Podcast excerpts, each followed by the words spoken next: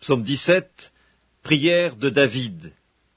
Éternel, écoute la droiture, sois attentif à mes cris, prête l'oreille à ma prière faite avec des lèvres sans tromperie.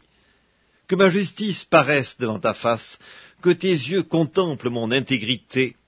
Si tu sondes mon cœur, si tu le visites la nuit, si tu m'éprouves, tu ne trouveras rien.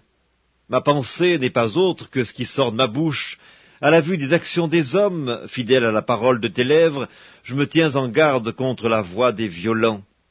Mes pas sont fermes dans tes sentiers, mes pieds ne chancellent point.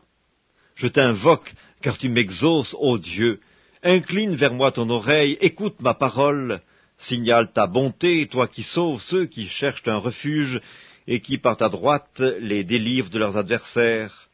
Garde-moi comme la prunelle de l'œil, protège-moi à l'ombre de tes ailes contre les méchants qui me persécutent, contre mes ennemis acharnés qui m'enveloppent.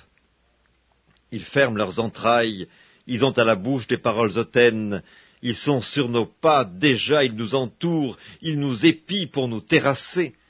On dirait un lion avide de déchirer, un lionceau aux aguets dans son repère.